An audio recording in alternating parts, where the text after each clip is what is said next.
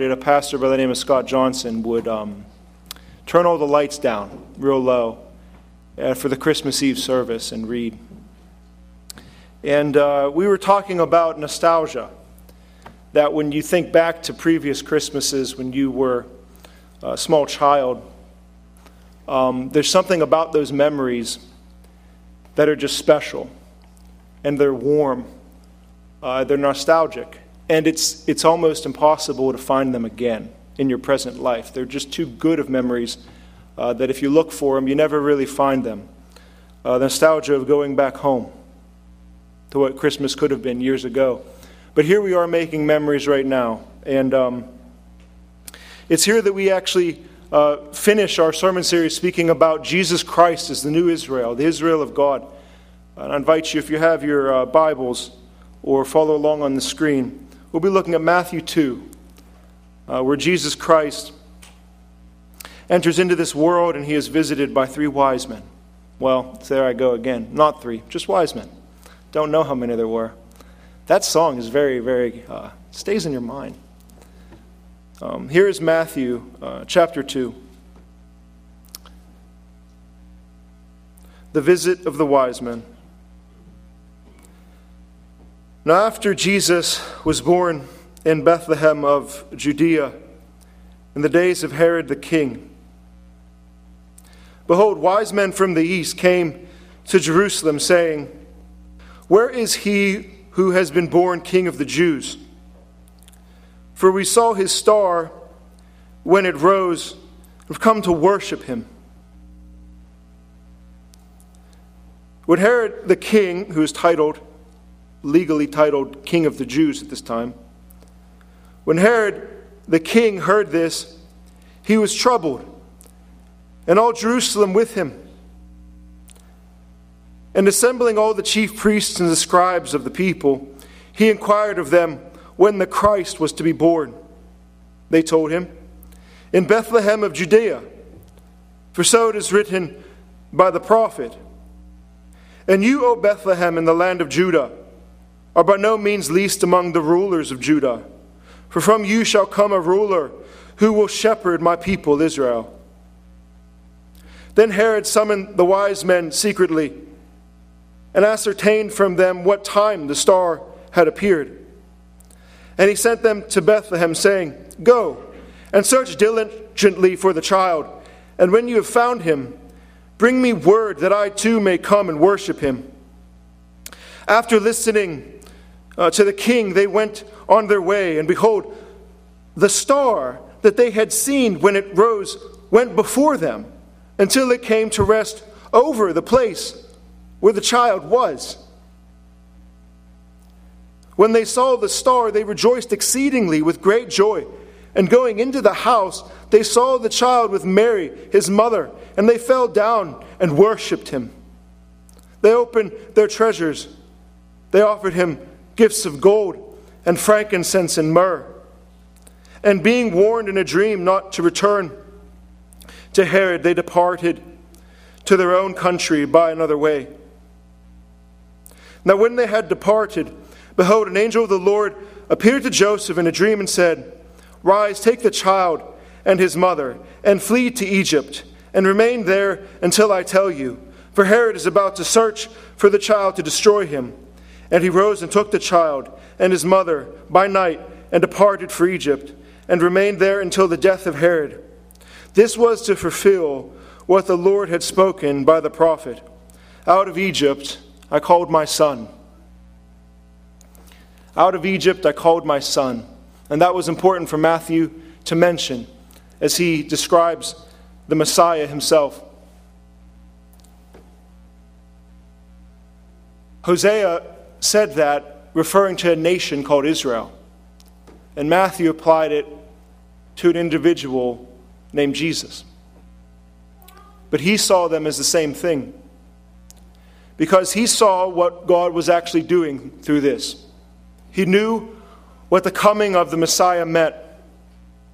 And it really has a lot to do with that word we mentioned, which is nostalgia. The word nostalgia uh, means home sickness. Nostos means home or homecoming. to go to your home. And the second part of the word has to do with pain. Feeling pain about home. And so we use the word, appropriately so. It's a useful word because it captures something of our experience, which is the pain of reminiscing of a warm experience in your life. The pain of thinking back, and not so much visceral pain, but maybe a longing pain, a type of pain that you have where you look for something that once was. This is nostalgia. And Christmas is, is full of nostalgia. It is so many memories from year to year, as you might recall from when you were once a child, a young child running under the tree to get presents or walking into the kitchen to smell new cookies that your mother was baking. This is a nostalgic kind of season, a nostalgic moment. Perhaps these lights uh, being off and the, the candles and uh, the tree are creating nostalgia for a young child right now that they will think back to for many years.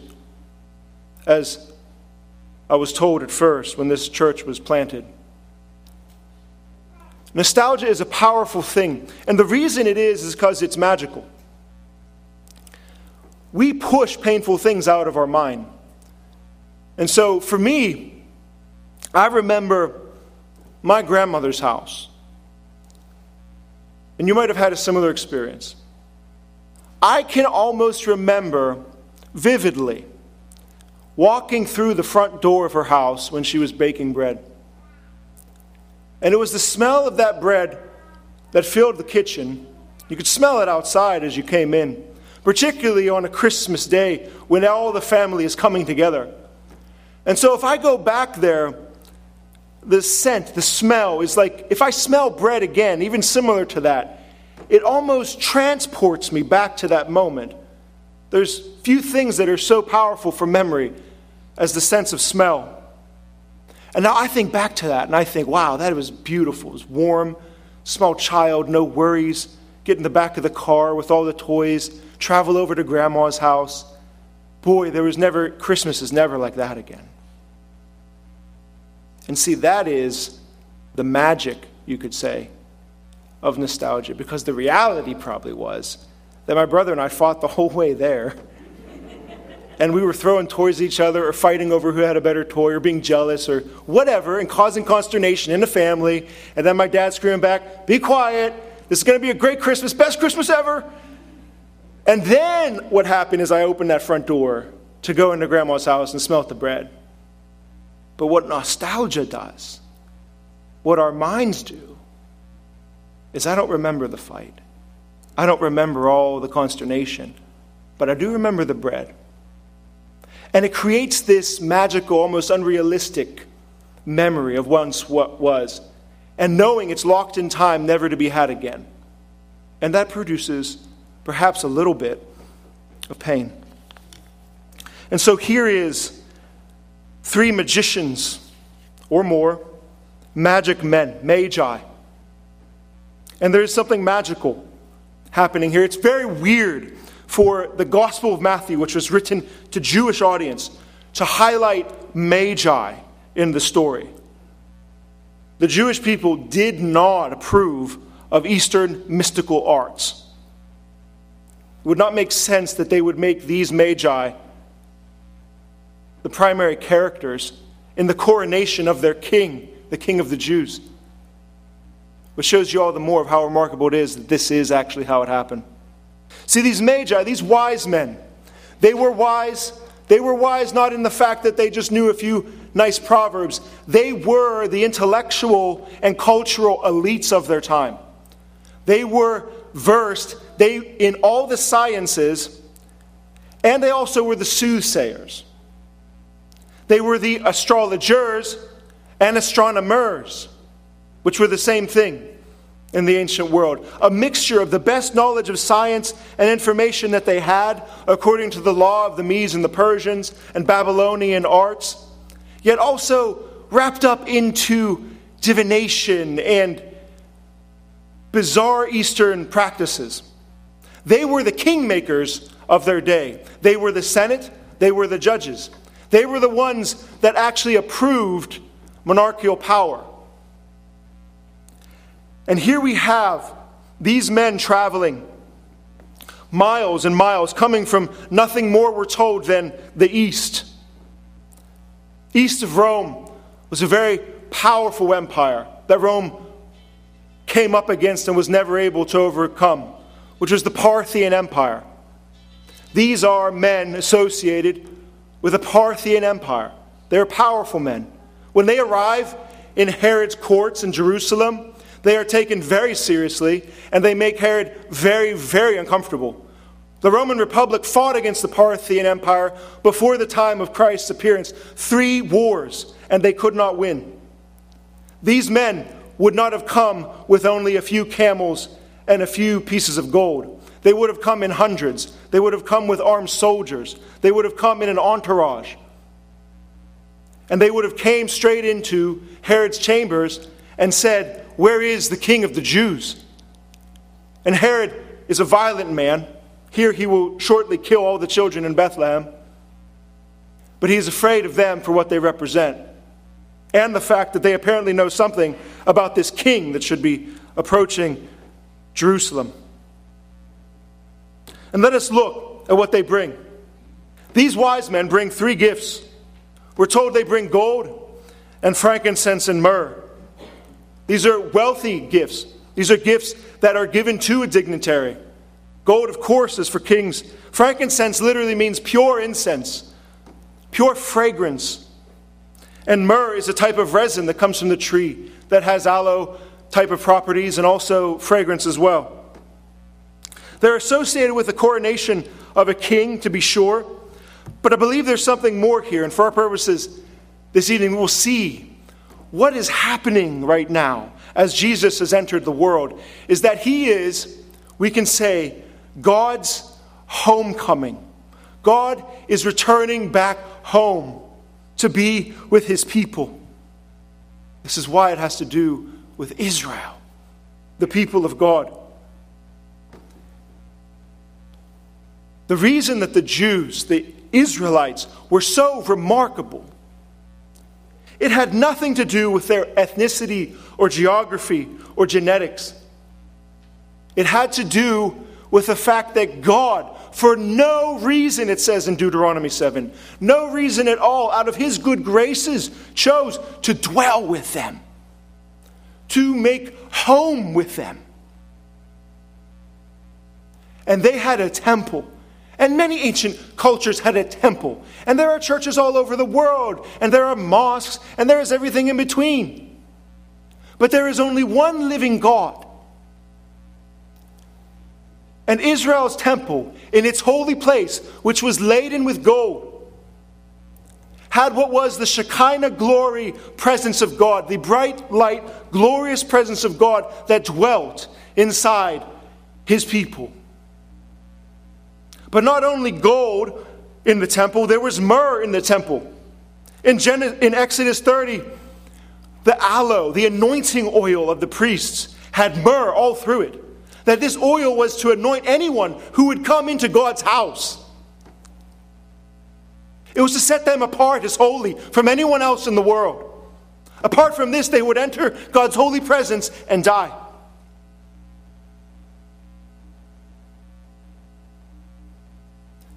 In the temple, there was also frankincense. In Exodus thirty, it was the incense of God's house. Maybe perhaps some of you have nice candles. You walk into your house, it smells beautiful. You have vaporizing things. So did God. His front door, his middle room of his house,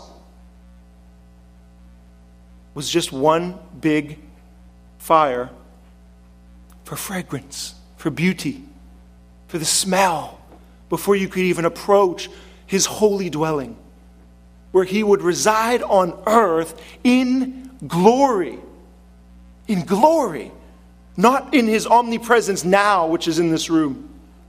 But there is a glorious presence of God that was given to no one else except Israel. And surrounding his presence was a holy of holies room laden with gold, an ark covered with gold. And anyone who would come in would have to be showered with myrrh and have to pass through a wafting cloud of frankincense. Nostalgia, the smell of the presence of God. That is what frankincense was. And here we have the opportunity to look upon Israel once more. The story, and I will bring it out at this moment, and we have done it through this sermon series, and it so much needs to be looked at once more, because the beauty of seeing the story of Israel and the story of the gospel and the story of Christmas is that once it's repeated once and twice, by the third time, this becomes beautiful. Israel was first a man before it was a nation. There was a man named Israel who wrestled with another man. He came to the face of God. He had the glorious presence of God presented before him. And he had to leave before the sun came, lest he see this man's face who is wrestling, who would be the face of God, Peniel, which Jacob called it. And he would die, because he could not look upon the face of God and live. But Israel only began as a nation, entered into, as the story goes. This is the whole story of Scripture, finding its point right here at Jesus Christ. That Israel went into a nation called Egypt, and one man with his family of seventy went down. And when they came out, the water bursted open in the Red Sea, and a whole entire nation came out of Egypt. And that's why Hosea says in Hosea eleven one, "Out of Egypt I called my son. Like a woman's water breaking when she gives birth, the Red Sea parted, and a whole nation of Israelites came out." And there was Israel. And Jesus, we're told, is like that. Jesus came out of Egypt like my son. As they went through the wilderness after Israel, they were seeking to enter a promised land. And a wise man, a soothsayer, a prophet, a seer from the east, similar to this story, named Balaam, was summoned to travel west. And he traveled west into Israel, and he looked upon Israel from a high place. And from that high place he looked down, and he saw a multitude which no one could number, thousands and thousands of people in the nation of Israel. And he came there to try to curse them, and he could not curse them. And he produced four prophetical oracles, each successively becoming more fine-tuned and more detailed. And by the fourth one, the final one, he looked upon the multitude of these numberless people, this mass of people of God. And he found in his final oracle in Numbers twenty-four that he said he saw a star. He saw a star. He said that in the latter days, Numbers twenty-four seventeen, he saw a star that should come out of Jacob, a scepter that shall rise out of Israel. The symbol of royalty and power, a star and a scepter, will come out of this nation. And he saw it from thousands of years ago. And then a great king, or ruler rather, was raised up in Israel named Moses. And he led the people through the wilderness. But he didn't just lead the people. There's a very bright light, a tower, a fire that led them by night. And a cloud of the glory of God, the very presence of God, that led them by day. God's glorious presence was in their midst, everywhere they went throughout the wilderness. And then they entered this promised land. After Moses had built them a tent for God to dwell in, called a tabernacle, the nation became more mature, more established. And there was a king named Solomon who had great wealth, and he built, for the first time, a temple. A temple built of stone. A beautiful structure. And we're told that when Solomon had finished completing that temple, we're told in First Kings eight that the glory of God filled that building so that no one could enter, and they all fell down. They were in the middle of a worship service. The worship band was doing great. They were hitting all their notes. And then all of a sudden it got real, and everyone fell on their face, because God's presence filled that building. It was amazing. Because Israel was like no other nation. They had the living God living among them. They had to be holy. They needed frankincense and myrrh and gold and all the riches to encase the glory of God and try in all our feeble human attempts to exalt him in some level of honor which he deserved. And so they built a temple. And yes, they tried. But it didn't last. And it didn't last because they were still like you and me. They were sinful. They were so sinful. They were full of so much sin. And God, over hundreds and hundreds of years, was long suffering with them. He remained with them. He tried his best to stay in that little shack that they built for him. But it was too long. And Ezekiel had the vision in Ezekiel nine. It was a prophetical vision in which he saw the glory of God shining in bright light. In Ezekiel nine, he saw the glory of God leaving the temple in this vision. In Ezekiel nine, the glory moved. The glorious shining presence of God moved to the threshold of the door of the temple. And then in the next chapter ten, it moved to the east gate of that temple, the outer region. And then in the next chapter, Ezekiel eleven, it moved to the eastern hill outside the city of Jerusalem from the temple. The successive vision was God's glory was leaving Israel. The only thing that made Israel, Israel was this. And so sure enough, as God's glory departed from that temple, there was no reason for the nation to ever stay. There was no protection. The Babylonians came in immediately and destroyed them. For God had left them. And their temple was turned to powder.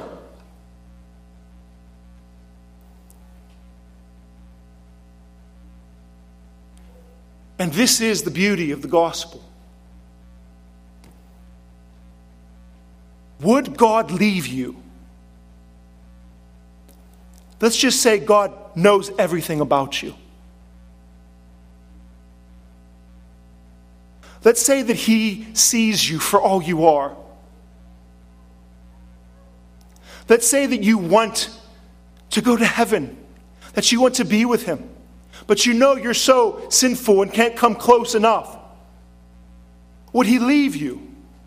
When we offend one another in this church, how long is your suffering of love? How many times can someone offend you before you write them off? If that be your faith, you have no hope. You have no hope with him.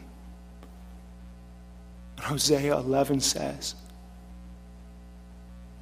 I am God and not a man. I will love you. No matter how many times you fall, I will love you. But then the story does continue. After they were exiled in Babylon for so many years, they were able to return back to their land. And there was a man who led them. His name was Zerubbabel. And he was given the ability to actually rebuild the temple.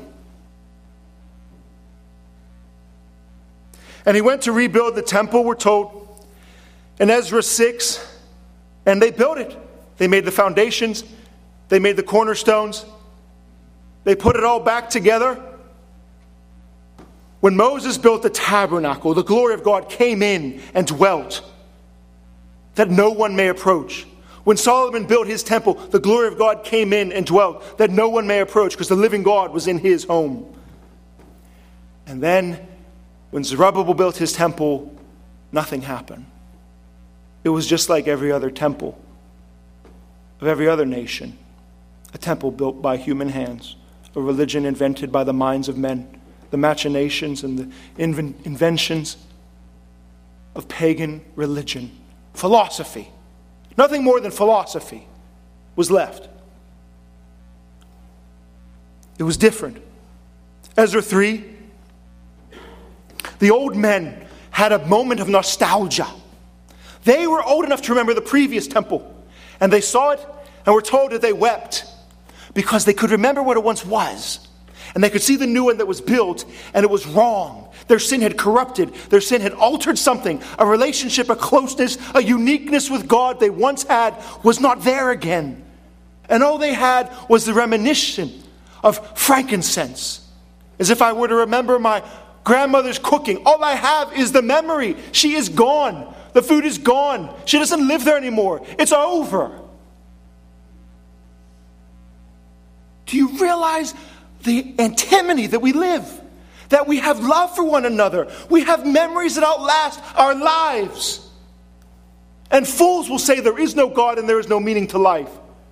Well, then deal with your own memories. Deal with the value and the tears you have of your loved ones, of the homecoming you had, of the memories that can never be had again. And when they remembered this old house that was built, they cried because they knew the new one was different. There was no glory here. And this prophet Haggai years later said in Haggai two nine that the glory of this temple, this latter temple that will come, will actually far exceed the glory of the previous temple. That God will not abandon you. He will not abandon his people. He will remain. And they wait hundreds and hundreds of years. And here we have Christmas. Here we have the star. They came to Herod and said, "Where is he who was born King of the Jews? We saw his star when it rose, and we have come to worship him." His star. We have seen it. Some say it is a comet. Some would try to say it's a planetary conjunction of Jupiter and Saturn, which matches with seven B C, which is still off. Some say it's a nova. Chinese astronomers have a record of a nova occurring in five B C. The best interpretation, what really this star is, the star of Jesus Christ, his star, we're told, that rises. It is a miraculous, phenomenal shining of the glory of God. Notice this star comes up, and from the west they can see it, and they know enough from the east they can see it. They know enough to travel west.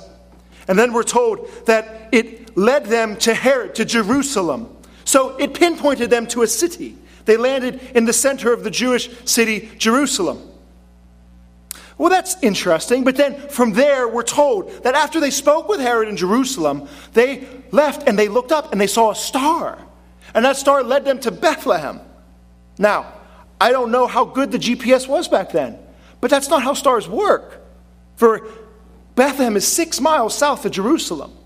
You don't look up to the skies and navigate yourself for only six miles. It might help you get across an ocean. But this is not a natural star. Not only does it pinpoint them to the city, it goes so far from ten to eleven, uh, verse ten to eleven, the star lands them perceivably to the house, where it says they had great rejoicing and they saw the star, and then they entered into the home, the very home in which Jesus Christ was. This was a dynamic, it was a phenomenal, it was a miraculous, bright light that was moving. And it was phenomenal, and by that I mean it's not something that everyone could see. Not everyone is a Christian, you know. Not everyone loves Jesus Christ. Not everyone has actually seen his light. Herod didn't see it. We're not told that thousands were around the house. Only these wise men were given the ability. God gave them a perception. He opened their eyes to see something glorious that they were looking for, that they followed, that they came to his house.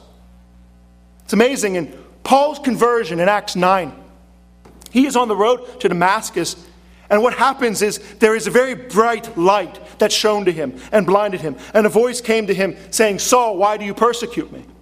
But Saul wasn't alone. When that light showed up, there were men all around him. And we're told in Acts nine seven that the men around him heard the voice, but they saw no light.